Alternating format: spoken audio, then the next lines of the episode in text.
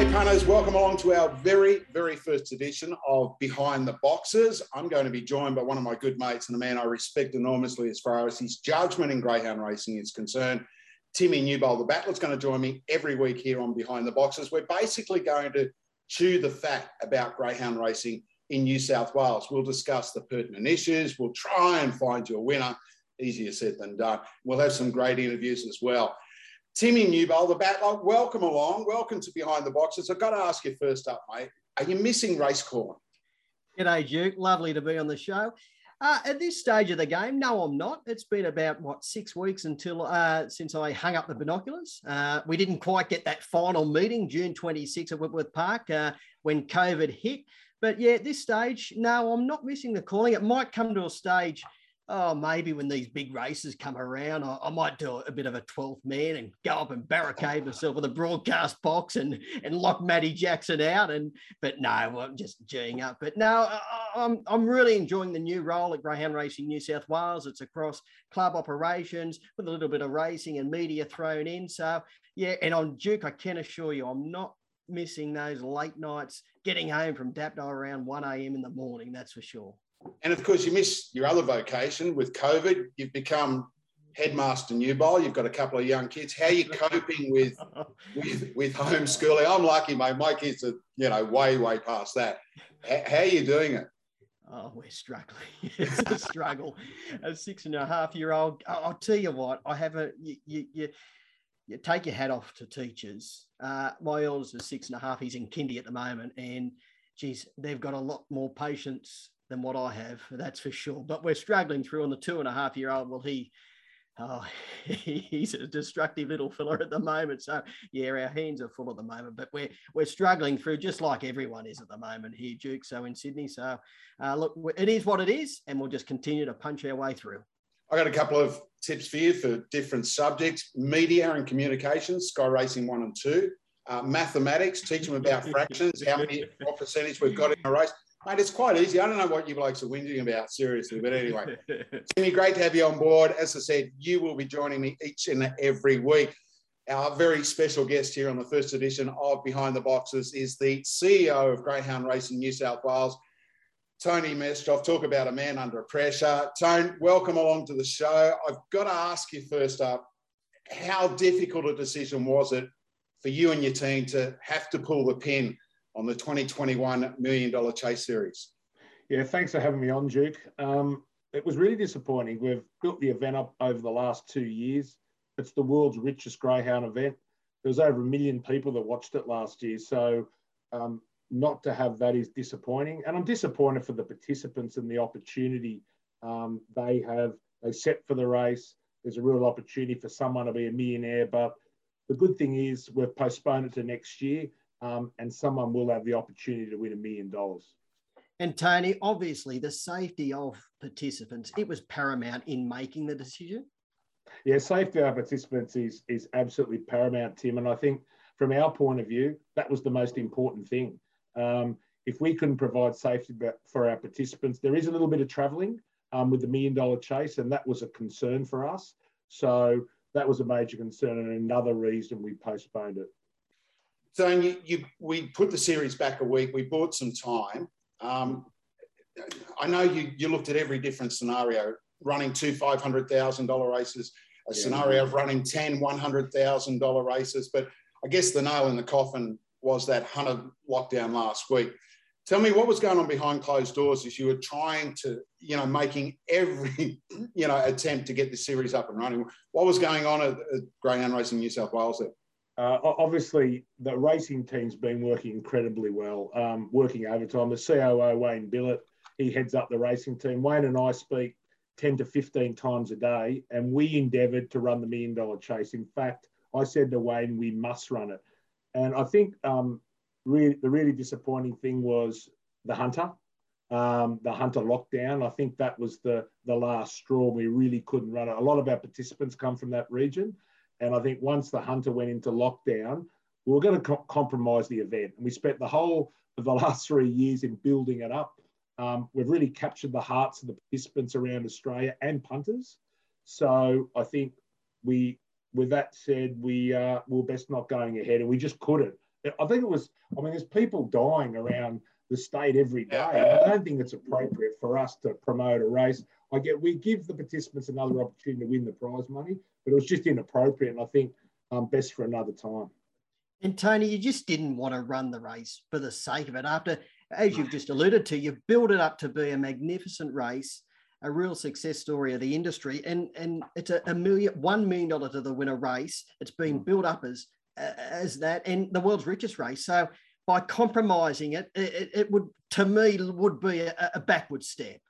No, it would have been a backward step. That's what we spoke about. Um, and particularly, we did a TV deal as well, and the we couldn't take advantage of the, the publicity on TV either because they were limited through COVID. So everywhere we looked at, um, it wasn't fair. But if you looked at positive to next year, I mean, April you've got the golden Easter egg. Then you've got two million dollar chases in the space of four months. I mean, if someone's got a dog that's hot around April, I mean, you're gonna you're gonna be a millionaire, that's for sure. And that's the that's the silver lining to it. We know how disappointing it is not to have the race this year. Yeah. But next year, there's not one $1 million race. There's two $1 million races. And I know we've got other races, big races in the pipeline that we can't talk about at the moment, but surely that is a silver lining to, to what is a terrible situation. Oh, it is a, it, it is a terrible situation, but it is the silver lining. And to add to that, I went on um, Sky Radio the other day and I said, we have a new concept as well that we want to put into the market. And that will probably be scheduled in about March. So you've got March, April, May, September, a chance to win an incredible amount of prize money. And it's exciting. And we've obviously done another TV deal and we'll be able to announce that over the next six months. So, and the same with the new concept. So it's just exciting. I, I can't wait. We're going to saturate, own that period, and the participants will be the winners, which is which is what it's all about. I think it's an ideal time for any big syndications to look at getting into greyhound racing with that prize money available next year for that period, just that small period. It would be, you know, a, a great, great idea for even some of the thoroughbred uh, syndications to look at coming oh. over to greyhound racing because that prize money is there to be won and it is big, yeah. big money. I, I, agree with that. And, and a lot of the owners and the trainers have said to me, that people are looking to get into greyhound racing through the million dollar chase. We met with the, the top trainers last week around a whole lot of things around prize money and grading and other things. And they said the million dollar chase has given them owners, new owners, and new people to the game. So that's the idea. The, the wagering was amazing. I mean, from their first year, we had the wagering was three and a half million to last year, a record, a world record of 9.3 million um, for the TAB million dollar chase. It was just a resounding success. So uh, we want to build on it. We, we want to we want to get 10,000 people in Wentworth Park when conditions allow. And I think it can get bigger and bigger and bigger. And now you're seeing the Western Australians, the South Australians, um, and other states embracing it. Tasmanian dog won it last year. I mean, this is what it's all about. It's a, it, it is a national um, pride um, to run it every year. Tony, I just want to talk about, about the pandemic as it is. And I, as I said, we, mm. it is shocking. There are people dying. There are so, yeah. in New South Wales, you know, 350, 400 cases at the moment. We see small businesses going to the wall every day and the mental health issues that are associated with that are, are you know, they're enormous and they'll, they'll be with us for many years to come. Can you tell us some of the lengths that GRNSW and the, some of the hoops you've had to jump through to continue racing because to me, out of everything of this, um, I just I think it's an amazing thing that we are still racing. Not only are we racing, we, we actually are programming more races. Um, for instance, you know, Wentworth Park traditionally would race four times a, a month on a Wednesday night. Correct. We've got 22 meetings this month trying to spread that love and spread that money around the state. 22 meetings with Wednesday Wentworth Park prize money. We've got nine meetings in the month with mm. Saturday City prize money. Tell us what you've had to go through and, and, and how is it that we are still actually racing? Yeah, it's amazing. I, I, I tell you, this is the most resilient industry of any industry, any industry I know. I mean, you look back at the closure five years ago, we just find a way. And that's the mantra of the staff. As I said, Wayne Billett and the racing team have done an amazing job, which Tim is a part of now. And um, we just need to keep going. And every day it changes. Our, our day starts um, with the 11 o'clock Gladys meeting. Um, and then we go from there. We see what's been locked down and what's not locked down, what are the hot spots, and we just work from there. And every day we need to be agile. I think that's part of it. We've been agile, we've been quick to make decisions. The buck stops with me. Um, it's the pressure I live with, and you've got to make the right decision. And I think we've all made the right decisions. I think that's the first part of it. And I think participants have paid their um, played their part, Mark. They've really stuck to all of the regulations, the health orders, and they've played their part in every way. And I just, I'm going to send out a note this week to participants to encourage them to get the jab. And I know everyone's got their, their own views on it. Um, and I want people to keep their own views. All I'm saying is I've now double jabbed. I know you have as well, Duke. I encourage them to get out and get the jab. Protect your family, protect the industry. Everyone needs the industry. We're here because of the industry. Let's protect it. Um, we're doing it every day, what we can do and our part. I'm sure both of you are as well. So get out there and get the jab. And um, it goes every day, Mark. We just got to make the right decisions. Tone, I think the thing is that moving forward, not that we want to be indoctrinated or that we want to live yeah. in a society where they keep tabs on us, but I think in the future, it's, it's quite clear. If you want to go to a, a footy match, if you want to go to a concert, if you want to go to any of that, you're not going to get in there unless you've had two jabs, right? And, and I just think it's amazing that, you know, we're, we're now talking 18 or 20 months that we've been living with this COVID thing. I think we've lost four or five meetings in that oh, 18 months. It's yeah. just, it, it's unbelievable. unbelievable. And you, you know what? It's so, the participants have been so diligent. If they think there's someone that shouldn't be at a racetrack from a different zone, they're ringing both Wayne and myself because they care and they want the industry to keep going.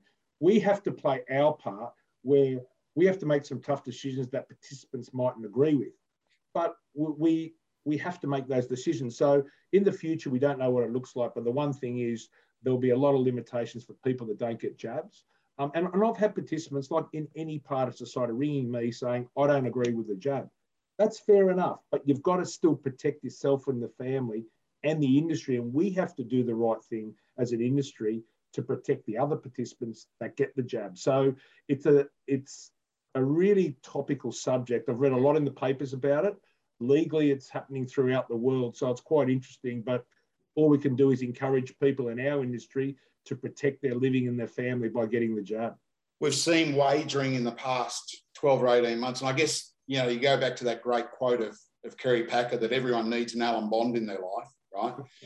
but if you look at if you look at where we were 18 months ago, uh, if you look at where we are now today, in, in regards to wagering, as I said, we had a million dollar chase night, nearly $10 million turned over on the night. I remember probably 15 or 20 years ago, if we did a million dollars on a meeting at Wentworth Park on a Saturday night, everyone was jumping up and down. It, like a million dollars now, we none of our meetings do that. We always we're doing in excess of that. Some pundits are going to say it's a vote of confidence in the product that we we yep. present. Other people are going to say it's due to COVID. I'd like to think it's probably a combination of both. Yeah, look, look, there is a part of where people are at home and they are punting more. I, I get that fact, but I think there's been some definitive changes from our point of view. I think we've worked incredibly hard on our welfare. I think we've got Tim Kay who has come on board and led the way around treating dogs well. You know, he's um, he's even got the dog himself. We've seen Jess Fox in the Olympics. She's got Pink, a greyhound, and I think we're doing the right thing by the dog being both the participants and greyhound racing New South Wales. I think we've given people a reason to accept the industry and to punt on the industry. I think that's helped, and I think it's helped a lot. And also, um, the product is a very good product. I think everything we've done from a digital point of view, um, through the TAB Million Dollar Chase and other initiatives, has helped our product. Look, one major wagering company said we're the fastest growing product in Australia. That includes all jurisdictions, sport, other racing, and so on. We must be doing something right and something different. But I think it's that welfare initiative through the GAP program that we're pushing. And I think once again, participants have played their part. There's been no major incidents that GWIC's have to um, deliver or, or punishment. So I think all in all, that's why we're a leading product. And I think the way we've marketed ourselves around our major events has helped. Um, that's really protected that wagering as well. And Tony, that wagering has provided additional funding for the industry. Oh. We're seeing track upgrades uh, at Casino. Lighting is going in at Casino. Uh, there's plans for a new track at Goulburn. Uh, are all of the tracks around New South Wales going to be upgraded to meet the minimum uh, standards here in here in New South Wales? Yeah, they have to be, Tim. So every track has to meet the minimum track standard. We've got a certain time to meet that. So virtually every track will get upgraded. Um, we de- do need to use the extra money from our funding ourselves. The government obviously gives us $30 million to meet that minimum standard, but you need to keep up with the ongoing maintenance. And we do that from our wagering the wagering um, um, outcome. So, I mean, last financial year we turned over $2.5 billion. I mean, that's huge. That's, you know, we're going up by seven or 800 billion every year. Um, sorry, seven or 800 um, million every year. I mean, when I started uh, back four years ago, it was 1.4 billion. I mean, we're a, we're a growing product, but we want to put that back in the industry. We're not here to, to grow big reserves in the bank. There's no use. Um, we need to put that back into prize money and tracks and also facilities, which, you know, in some sense, they need some improvement um, to get people to the track. So I think it's really important, and our clubs, that we inv- reinvest the money um, back in our tracks, and we're going to do that. And we've seen Grafton, we've seen the results of putting money into tracks and the, the outcomes for participants. I was going to bring up Grafton because when we talk about tracks and track rebuilds, Grafton is obviously front and centre. David Aldred and his team uh, did a terrific job there. We spent, you know, around five or six million dollars. I know neither of you guys have been there. I'm lucky. I've been there eight or ten times. It is, wow. it is to me. It, it's it's one of the best tracks I've ever seen in Australia, and I've seen I've seen a lot of them. But I guess Tony, it must be gratifying to hear the comments from trainers, both big and small. You take the likes of like a Jason McKay, who who I I, I know he, he he loves the track, and and I guess yeah. when we look at where Grafton was 18 months ago, the old track uh, it had served its purpose. It, it, actually became dangerous, hence why you you yeah, made yeah. that decision to do the real rebuild. But surely you've got to get a lot of satisfaction out of you know coming from where we were at Grafton to where we are today. I'm so proud. I'm so happy for the club. Uh, you know John Corrigan. He's been there a long time. Um, he virtually drove me mad to, to, do a full reno. And, and we, the point was that we couldn't um, do a renovation to, to, fix that back turn. So it ended up being a, a full renovation, not, not just a, a repair um, to the track. So the outcomes have been amazing. The feedback has been amazing. The way it's run, the low injury rate, is a testament to David Aldred and the team. David heads up our track infrastructure. Um, it was on time, it was on budget, and it is a standard for Greyhound Racing in New South Wales. I dare say it's the best track in Australia. It really is. And the low injury rate is where we need to be. And I think that has changed our thought process for the other tracks in the state of what are we going to do. And I'm saying we're going to go down and we're going to change our track structure tomorrow, but we really need to look at those new rebuilds and say, hey, how can we replicate Grafton? Um, it's just phenomenal. It's fair. It's safe. Participants want to be there. Tony, in my time, 25 years in the industry, I'm sure Duke will agree, I don't think I've ever come across anything which has been praised as much as what Grafton oh. has. It is universal praise, and that is hard to come about in any any facet of life. But oh. the, the, the, the, praise has been quite remarkable for Grafton.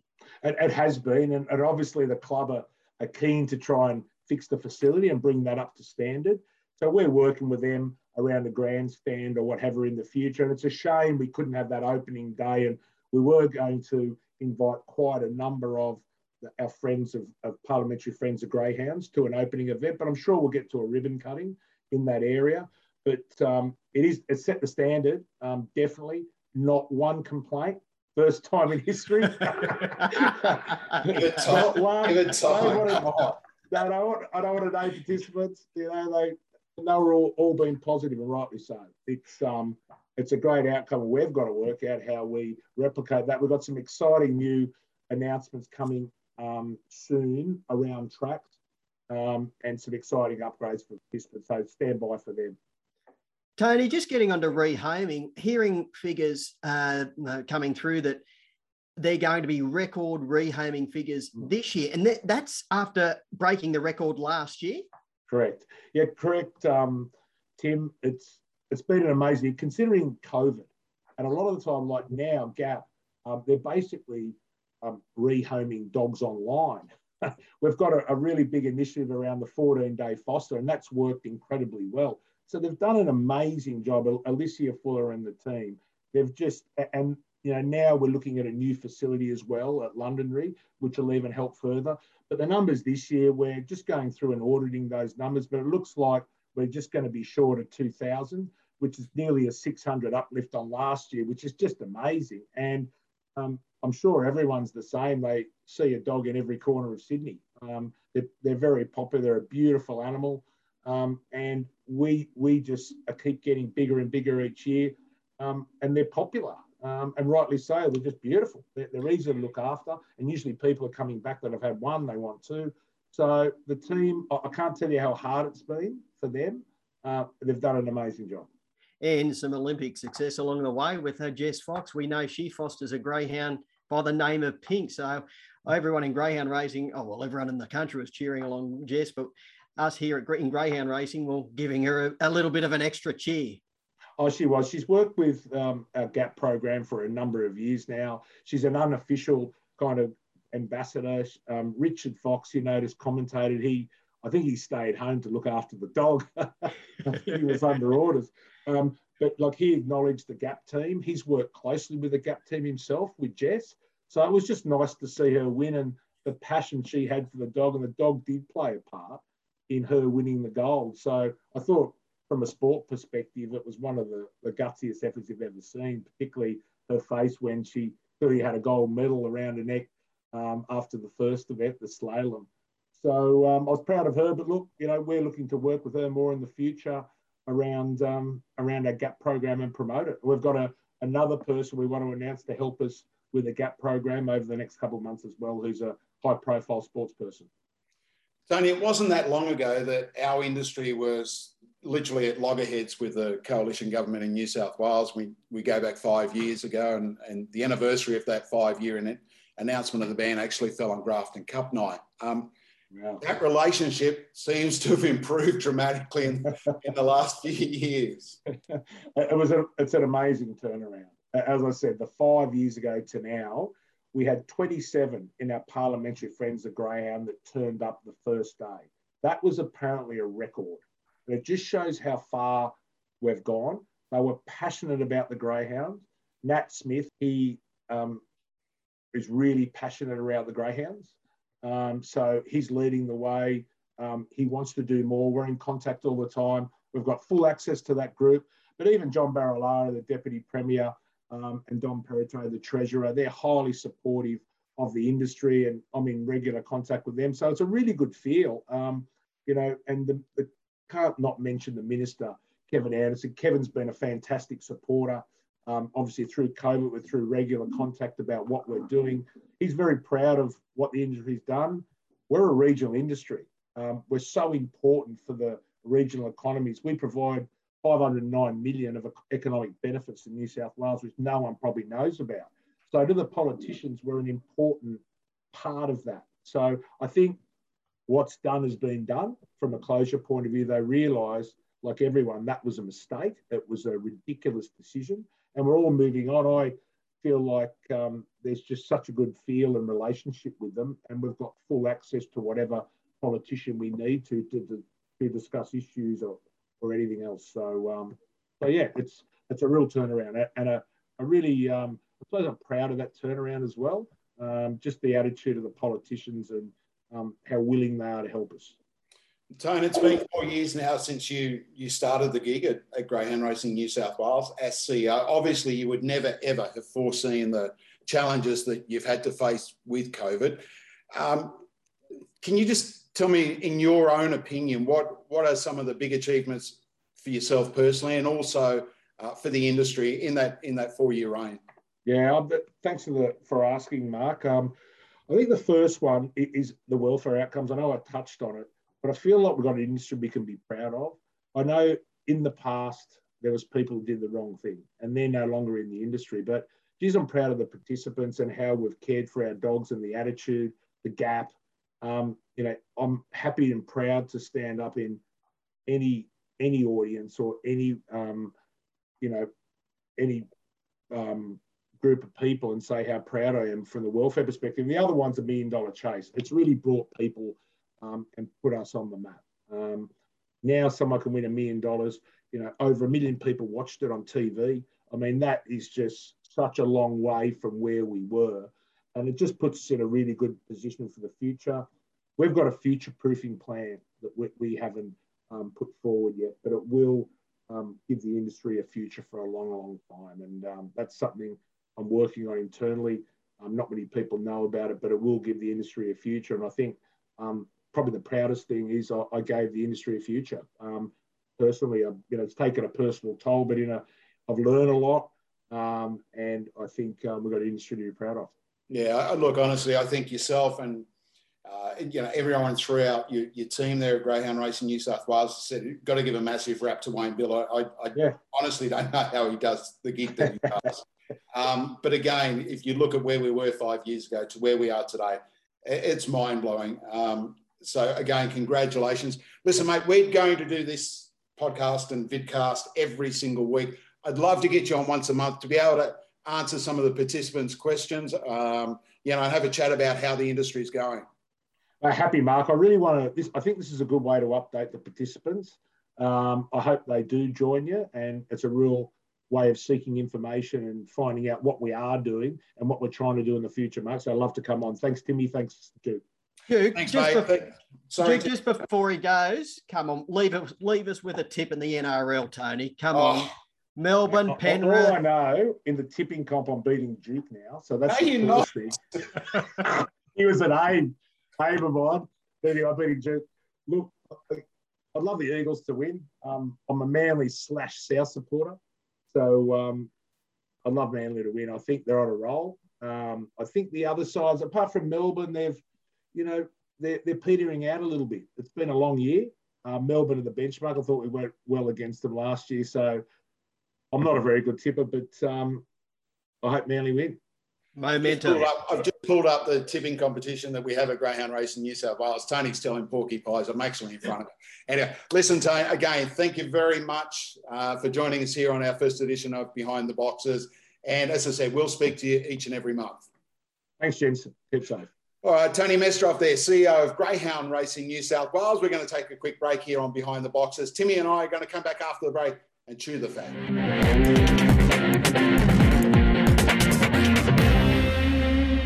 Welcome back to Behind the Boxes. If you're watching us on the vidcast, I hope it's not too hard of a sight, but if you're listening to us on the podcast, safe driving.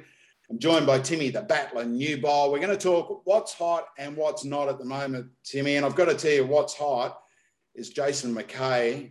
Boy, oh boy, hasn't he been able to find a winner in the last couple of months? Quite remarkable, Duke. Uh, we all know what Jason's capable of. We all know he's one of the best conditioners in the country, one of the best conditioners we've ever seen in the sport. But his run since particularly July 1 is quite remarkable. I went back and had a look at a few stats. He's had 41 starters for 22 winners since July 1 a little over 53% winning strike rate. Now, I don't care what code, anywhere in the world, there wouldn't be a better strike rate anywhere. 53% winning strike rate over 40 runners. That's in the last little over what seven or eight weeks. Um, I should say uh, six weeks. Uh, and overall, uh, it's it's quite a remarkable. We know he he does get the good cattle. He, he's Marty and Fiona Helena and a, a big supporters of uh, his kennel, but it's quite a remarkable feat. To win, mate. You know, it's not. I know. You know, you see people with twenty dogs; they don't have that success. Um, we talk about his his litter with uh, Zipping Garth and Zipping Lily, and commercial disclosure here, I do look after Zipping Garth's website for them, but that litter with Zipping Maserati winning the, the Grafton Maiden Classic, and then they've they've gone on and and you know, it's again, it's also about taking dogs from other trainers and actually improving them as well. Cool Burbsky went to Grafton, won the Stayers Cup. It's come back. It's won three or four races. He's got it flying. Impressed Shades, um, you know, stepped it up over the 600 last week on fire. You know. He, he sure is. And yeah, cool Burbsky, I know you're talking through your kick there too, because I know you were on Grafton at 10 to 1 or thereabouts. You left me out. Uh, but but even you go back, you know, in the last couple of years, Duke, even uh, in, in 2020, he, he's, his winning strike rate was about 38, 39%. So it's not just a, you know, not only just this year when he's really struck gold, it's it's been pretty much all the way through his career. Throw in obviously group wins uh, here and there, group ones and, and whatnot. But yeah, it is a remarkable run he's having at the moment. He's not the only one either, Duke. No, look, Mick and Michelle Lill only got a really small team in work, but they just seem to place them so well to me. Like we talk about more source winning the, the Grafton Sprinters Cup. Uh, casual glance, um, you know, can run the arms off the clock. It, it, it, you know, it's the 388 meter track record at uh, at Gosford holds that track record there. And there are obviously a number of trainers, you know, who and I got the utmost respect from. I know how tough it is, and I, I guess when we talk about trainers like that, we we need to talk about a guy called Andrew Bell, who only a couple of years ago was still training up at Boggabri, made the move down, uh, has a property, has a, you know, I think 50, 60, maybe 70 dogs in work. This industry needs an Andrew Bell. Uh, and we need him in this industry with the amount of dogs he supplies for the race meeting. Again, notwithstanding that, you look at him three winners, four winners, five winners, six winners. It, it's, you know, it's so hard to do. And, you know, Jimmy Coleman always said to me, anyone can get a good dog fit. It's a good trainer who keeps a good dog going. Yeah, and I know Andrew Bell. I'd like a dollar for every kilometre he travels oh. throughout the week. He, geez, he, he's he's a workhorse as far as you know, travelling to all of the various race meetings uh, uh, around New South Wales. And you're right, we need trainers like Andrew with the big numbers going to these these tracks and doing the travelling to keep you know these uh, the as far as wagering is concerned, Duke, you know as well as I do. Whenever you've got an eight dog field, uh, wagering is strong. But you know if you've only got four or five dogs in a field, the wagering does drop off, and and wagering is how the industry survives in this day and age. So uh, as you said, the Andrew Bells of this world, they're essential for uh, this industry moving forward to, to, to supply the dogs uh, at the various tracks. And, and let's it's a hell of a lot of work traveling all around this this state. It's a big state, and he certainly he, he's getting the rewards because he does deserve it because of all the travel and work he does put in. Yeah, that's the first of my what's hot. Tell me this to me: what is not hot at the moment? What is not hot? What about the favourites? What about the favourites, oh, which have gone down in the last week and a half? We've got a wagering uh, analyst at Greyhound Racing New South Wales, and I've got a little bit of a report here, Duke. Uh, last uh, from Sunday through to last Saturday at Richmond, 38% of favourites won. Now, the average price, average winner's price was $5.51. Now, that's massive. Normally, it'd be a lot lower than that. Third so, or fourth in the market, probably. Yeah. Eh, so the, the, the favourite backers have been in all sorts. Now, have a listen to this. The average winner's price at Nowra on the Monday, $8.02. Whoa. Lismore on the Tuesday, $9.72. This is the average winner's price. Now, if you're a favourite backer, earlier in the week, I'll tell you what, you're drinking, uh, well, you, you're eating, eating uh, noodles, that's for sure, Duke. And then they got a little bit back later in the week. Uh, Gunnedah, $2.61. That was uh, the, the average winner's price at that meeting. But all the way through the week, I'll tell you what, they were dead set on their knees, the favourite backers. And uh, look, I'm sure you and I, we can certainly relate to the when you're on the knees because we've been there many, many times. But the thing is, Timmy, you see I, I, the proliferation of short price favourites now. Every race, it seems there's a a dollar twenty, dollar thirty, dollar forty, dollar fifty, dollar sixty pop. I remember growing up and working as a, you know, working on a bookmaker's stand and it was rare to have a dog in red figures, you know, unless they're an absolute Monty. It just seems every day of the week, you'll go through the races, there'll be 20 dogs that are that are odds on. Yeah, you're spot on. And I'll tell you what it does when you are you're talking all the skinny prize, skinny favourites, it does encourage people to do uh, play multis. And I'm sure you've been one of those punters in the past. I know I have been. And when you're served up those short price favourites, you play multis. And you know what invariably always happens, Duke? The shortest price one goes down. The dollar twenty, dollar thirty chance gets beaten, and you're out of play after a five or six legger. I tell you what else is hot, Timmy, in New South Wales greyhound racing at the moment is track records. Now, don't forget we're in the middle of winter, uh, and Robbie Britton put it very succinctly to me a few years ago that track records get broken when it's a humid night, weather's good. So we're talking sort of late spring or late summer and that. But we are smack being in the middle of winter. So we go back, Banded Ned or Wow broke a track record at Goulburn, Banded Ned broke a track record at Nowra. Wow then broke Banded Ned's track record. Uh, Line of Quality broke the 600 record at Nowra. We had uh, Typhoon Tim broke the 300 record there the other day. I want to talk about Miss Esme. She went to Bathurst over the 618, equal the track record, went to Dubbo, broke the track record, went back to Bathurst on Monday and broke the track record again. An amazing performance, but we've always known she's a chaser with enormous ability. Yeah, she is. And Jack Smith, a, a trainer, he's had big, big raps from day dot on her. And you, we, we saw what she, she's done at Wentworth Park. She's run 29, uh, 60 odd or thereabouts.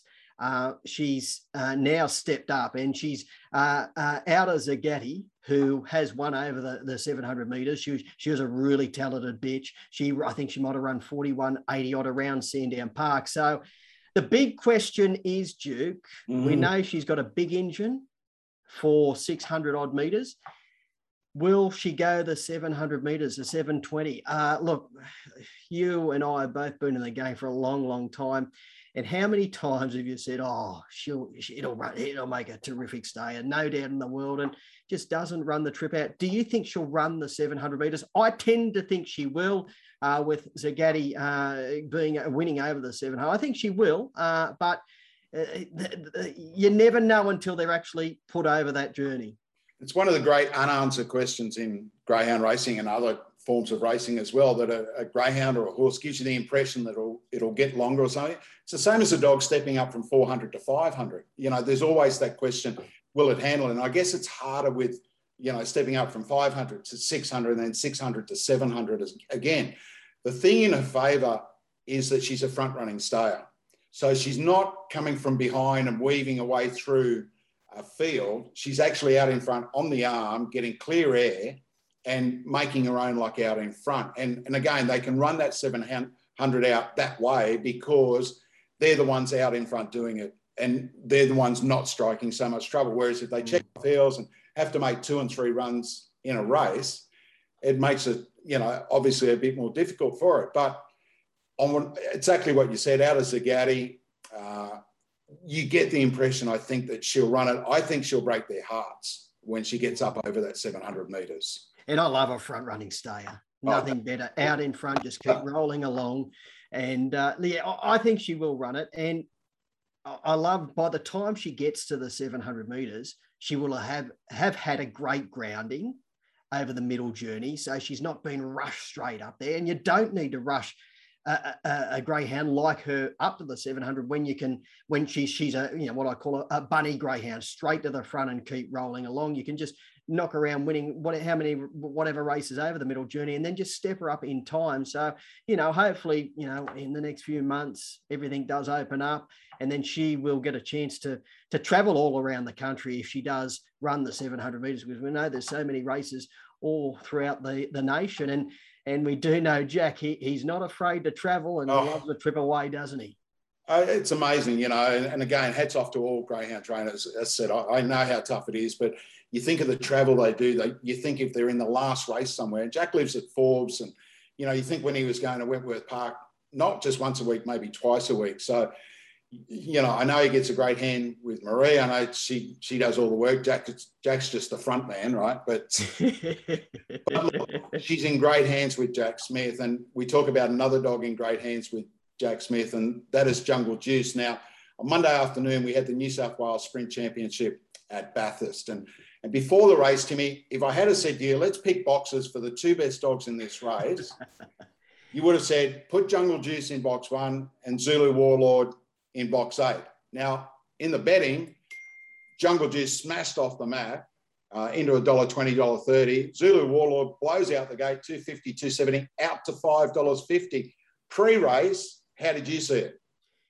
And one little fact you, you didn't mention there, they had their ideal boxes, one and eight. But in box two, you had a wide runner on the outside of Jungle Juice. So that I can see why the punters were happy to take the skinny quote. Uh, and you, it, it, was, it was actually run how you, you, you read the race. Warlord straight to the lead, Jungle Juice driving through to second, third, into the back, and then he was within four down the back straight. Pre-race, I thought he he, he would win the race. I, I wouldn't have been chiming into the dollar twenty or, or, whatever what, what, what he was at the end. But if, if I was playing any Maldies, he would have been the anchor in the Moldie. That's for sure, Duke. Obviously, Wentworth Park still in hiatus. Battler uh, Thursday night at Dapto, we've got the New South Wales National Sprint Championship and the National Distance Championship. Let's talk about the Sprint Championship first. Ebby Infrared, he's proven to be an iron dog. He's, he just continues to do his best. I know he had no luck the other night. He lines up for start 100 and he's come up with a red. Wouldn't be a fairy tale, uh, uh, the uh, bringing up the ton, Duke, to to win uh, the uh, New South Wales Sprint um, down at Dapto, uh, the the second edition of the race. Uh, it's uh, he, he, you're right. He, he's a magnificent greyhound. He's a he's a reliable beginner. He's got that brilliant speed. He makes his own luck on on the pace rolling along and, and he generally, you know, he, he's what he won the Collison uh, earlier on in the year. Uh, Michael Everen's done a tremendous job with him, and he, he, hasn't been afraid to travel around the state, go to different tracks, even interstate at times throughout his career. He's been a, a, a real iron dog, really, eh, when you look at it. And um, yeah, he's drawn box one. Gee, he's going to be hard to beat. There's a lot of speed in the race. Good odds cash, uh, lightly raced on an upward trend in the three, Fire Legend in four, Ebby Jet Power, Ebby uh, Infrared's uh, kennel mate in the five. On the rocks, she's a flying machine. She's got six. And Zipping Curios, he's drawn box eight uh, and will have a vacant box underneath him too because uh, Furious not far, she's been an early scratching. So it's an intriguing race, uh, but the way I, I read the race, Ebby Infrared probably leads, and it'll just depend where Zipping Curios does get around that first turn. If he can get across, and if he's in with, within striking range, he'll be hard to hold out. Gee, I want to be on the pink. I want to be on Curios. As I said, he's got the vacant alley inside him, but then he's got on the rocks drawn in box six, who we know is a genuine lead pinger and goes hard left. Mm. Uh, and I, I do vividly remember one night at Wentworth Park, you were calling and zipping Curios. I'm sure he had the pink and came out underneath the lids. Um, I just think it's a race that there could be a stack of trouble inside. And if he can just, as I say, get that, that clear run into the first turn, um, particularly with that vacant box. And Dapto is that sort of a track, as you know, you've called hundreds of races there. You know, that first turn, it's crucial, like any of the first turns in a 500. The little issue, issue he might have is Ebby Jet Power running a bit of cover in the drive to the first turn for the kennel mate Ebby Infrared because Ebby Jet Power, he runs a straight line He's a quick beginner, good speed. So if he's running up the middle of the track and zipping Curios, he'll run a straight line as well. Uh, he's got might have to handle Ebby Jet Power down the back, and he could be held up a, a, stride or two, a few lengths. And in the meantime, Ebby Infrared, the kennel mate, is often gone. I do take your point as you know on the rock she is normally a brilliant beginner and does want to run left but Ebby Jet Power he, he's a he's a he's a good size of a dog he won't give an inch on the rocks, I think needs to really make the race for Zipping Curios by crossing um, Jet Power in that, that that first 20 or 30 meters. If she does do that, I think it's probably Zipping Curios's race. Not the first time we've disagreed on the punt. Won't be the last. Ten thousand dollars to the winner of the sprint. Ten thousand dollars to the winner of the distance championship. Five runners in the race. It absolutely looks a race in two. Mm. Uh, we've got Sound of Silence for Frankie Hurst, who's just he's he's racing over the last month or so. It's been amazing. He, he, won a 700 at Dapto, went back and won a 472 meter free for all at Bulli. Uh, he's he's in terrific form at the moment. But the dog I really want to see, and we spoke about Miss Esme. Will she get 700? Mm. What about Super Estrella? Went one 100th outside Segovia's yeah. track record at Bulli over the 590. Mm. Uh, ha- has had a running battle with Sound of Silence for the past four or five, six weeks. It's been intriguing to watch. It has its first go over the 700. So I'll ask you that question. Do you think she can run 700? Here we go again. Here we yeah. go again. Will she run it out? Look, she ran 35 27 winning at Richmond, um, what, last week. Now, that was you know, just under what, uh, a couple, three tenths out or three tenths outside the track record of Space Star, who it's been a long standing track record. So I think that run under a belt will have her cherry ripe, that 600 meter, hard 600 meter run at Richmond. she'll be cherry ripe for the 700 meters. And although it's 729, around Dapto, it's a, a, an easier 729, 700 for, for want of a better term, I guess. Uh, yes, I think she'll run it out. She's by Esparza, who we know could certainly run the journey. I think the smaller field will play uh, to her strengths, and I think she will run it out. And I've got to lean her way to uh, to topple Sound of Silence. But I, I agree, it does look a race into. And the thing is, I guess we know Sound of Silence is going to run it out mm. because he's won over the 729. He won over the 717 at uh, Richmond on Friday night. He's drawn inside Super Estrella, and we've seen him jump and run and lead these distance mm. races in the past and that. So I guess I guess if he's the one doing the work out front, she's sitting on his outside. She's actually working a little bit harder than him. He's close to the fence, obviously not covering as much ground, but the small field, I, I, I can just see them, you know, setting themselves up in that early stage in the run to the first turn from the back straight at Dapto. I, I reckon this is going to be an absolute cracker of a race. I think she can win the race mid race by really getting hiking once she balances up. And I think she can pinch a margin min race on Sound of Silence. I think that's where she can she can win the race. So, uh, as you said, it's an it's an intriguing race. Only a small field, but it's it's set up for one heck of a battle royale. Don't worry about that with the two favourites. And you know, even zipping Nebraska's on on an upward trend. You know, Blazing Cartier isn't racing as well as uh, she's racing well below um, her best, but you know, if she actually found her best form, she she's actually suited by the smallish field, and she could certainly figure. But she would need to lift on recent runs. But yeah, it does look a match race, Stu. All right, we've chewed the fat about a number of things, Timmy. It's now time to actually put us on the spot. I need a dog to follow from you. Uh, look, I've come up with one uh, top quality, uh, two for two. Uh, very quick winner at uh, Maitland on debut, then went 22.62 at the Gardens recently. Uh, racing around the Gardens again on uh, Saturday night. Trained, I should owned by a good friend of mine, Kelly Fogarty, trained by Daryl Thomas. We know Daryl's uh, he's a he's a great trainer. He's got a he's got an amazing strike rate. We're talking strike rates earlier. Uh, Daryl's got a tremendous winning strike rate as a trainer, uh, and I think he's a greyhound on the rise. He's the next litter to line of quality uh, who who was an out and out stayer. But um, look, he's he's a high speed greyhound, and all quality, uh, top quality's mum has thrown Legrand quality, caviar quality. So she's thrown a stack of winners. There's another one in in this litter, um, Barsha quality, who's a very talented type too. But top quality, uh, Duke is my one to follow. Uh, two for two. I think he'll uh, maintain his unbeaten record on Saturday night at the Gardens. What, what have you come up with? I've come up with a dog called Frozen Fire. We, we've been talking about dams and, and dams that continue to produce and produce. And, and Frozen Fire is, is by Group 1 winner My Redeemer, but it's out of Tickaway Fire, uh, Mark Moroney's breed. And, and Mark actually trains Frozen Fire as well, but he also trains the likes of Fire Legend, Fire and Ice, and all of those dogs who are out of uh, Tickaway Fire.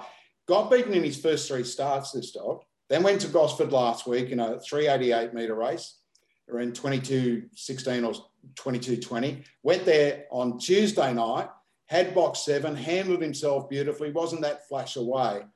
He's in 388 metre races at the moment. His future to me lies over the 500. Um, and I just think he's a dog that we talk about upward trajectories of, you know, greyhounds on the rise and that. I said he had those first three starts, kicked it off in the Grafton Maiden, uh, didn't have a lot of luck, but his last two runs at Gosford and his run home time on Tuesday night was off the scale.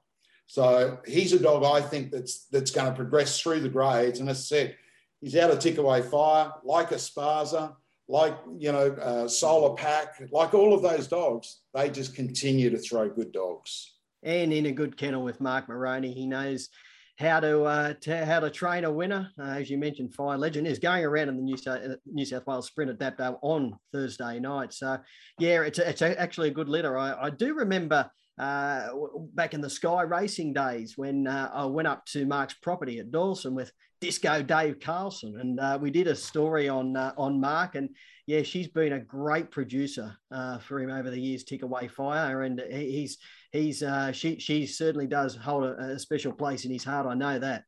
Trivia fact number 137 Mark Moroney and I grew up together at Hornsby Heights. We lived about 200 metres apart.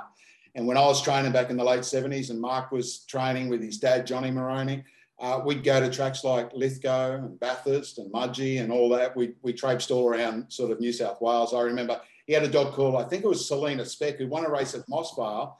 The reason she became quite famous she, in, in that sense is that she won a race where they finished in reverse racebook order.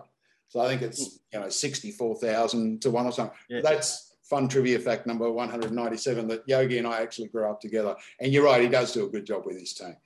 Uh, Timmy, that wraps up our maiden episode of Behind the Boxes. Uh, if you're listening to us on the podcast, if you're watching us on the vidcast, you can get in touch with us. Send us an email to btb at grnsw.com.au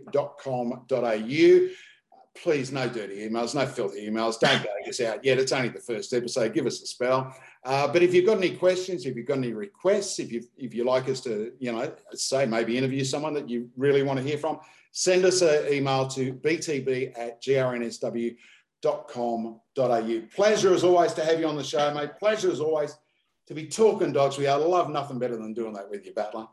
It's been good, Duke. We haven't done it for a while, and uh, oh. the, the old team is back together, which is great. And any single ladies out there, if you're looking for a, a partner, shoot shoot an email in. I think exactly. at the moment, moment, aren't you, Duke? I'm taken, ladies. I'm taken, but yeah. Duke, we know he's a single man, so just shoot it an email. You might get a date when when everything's back open again. Hey, thanks for thanks for the leg up, literally. Yeah. All right, I will speak to you next week and to our listeners and our viewers. Hope you've enjoyed our first coverage, our first episode, I should say, of Behind the Boxes. We'll catch you next week.